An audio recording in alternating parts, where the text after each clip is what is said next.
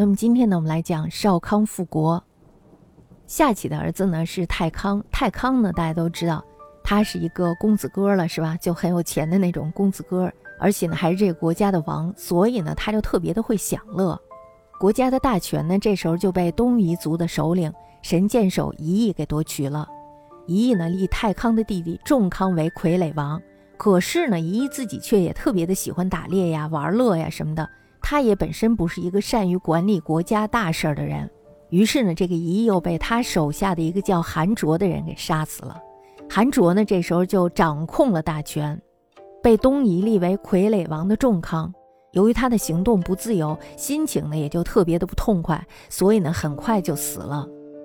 那么后来呢，他的儿子相就继承了王位。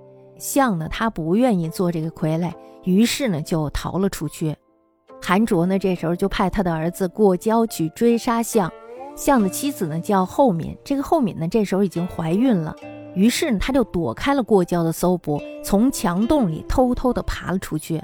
爬出去以后呢，他就投靠了自己的娘家有仍氏，在有仍氏那里呢，后敏生了一个儿子，取名为少康。少康呢从小就特别的聪明，而且呢还挺有心计。后面呢他就觉得这个儿子呀非常的有希望。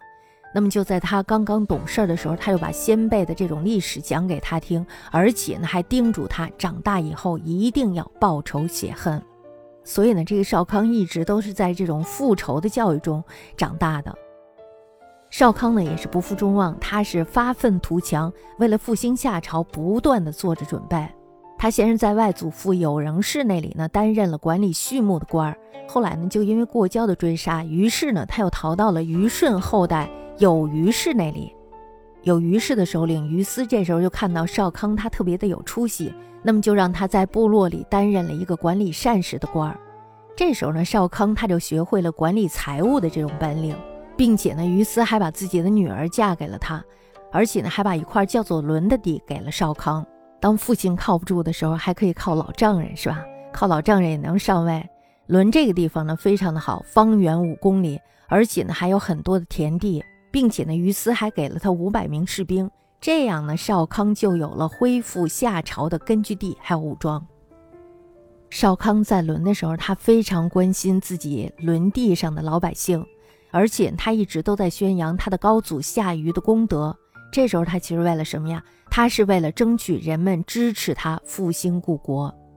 他把那些被东夷还有韩卓搞得妻离子散、家破人亡、流亡在外的那些夏朝的旧官吏，然后召集到了一起，叫他们跟着自己打回老家去。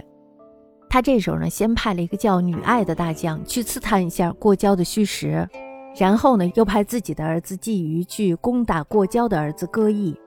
为什么呀？这就是为了削弱过交的力量。那么这时候呢，女爱还有季宇呢，都出色的完成了任务。少康对于过交的情况呢是了如指掌，知己知彼，百战不殆，并且呢，季宇还消灭了过交的儿子歌邑，就这样呢，使得过交处于孤立无援的地步。那么，当一切都准备好了的时候，少康呢便从轮地起兵，杀奔夏朝的旧都城安邑。那么这时候呢，韩卓已经死了，过江呢虽然想顽抗，但是呢，其实他的大势已去了，是吧？没有人支援他。他是孤军奋战，所以呢，最终被少康给消灭了。天下呢，于是又回到了夏禹子孙的手里。这件事儿呢，历史上称作为少康复国，或者叫少康中兴。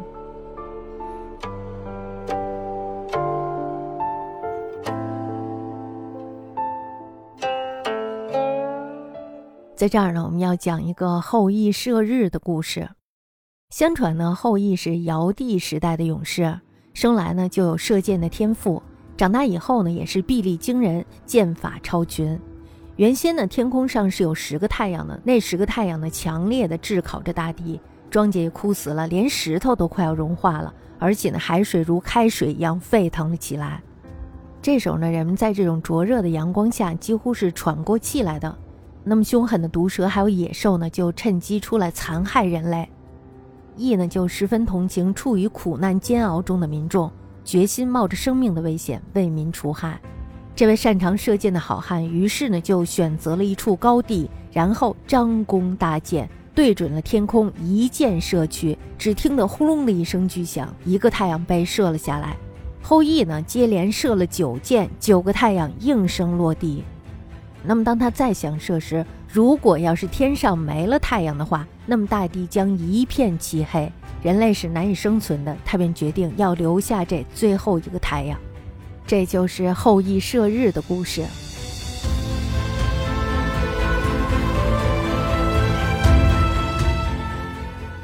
我们为什么要说到后羿呢？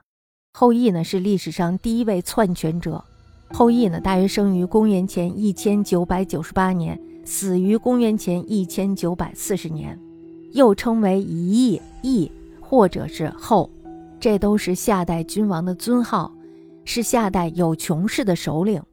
我们大家都知道，夷羿篡权，然后呢拥立了傀儡王仲康，那么最后呢他死在了自己的手下韩卓的手上。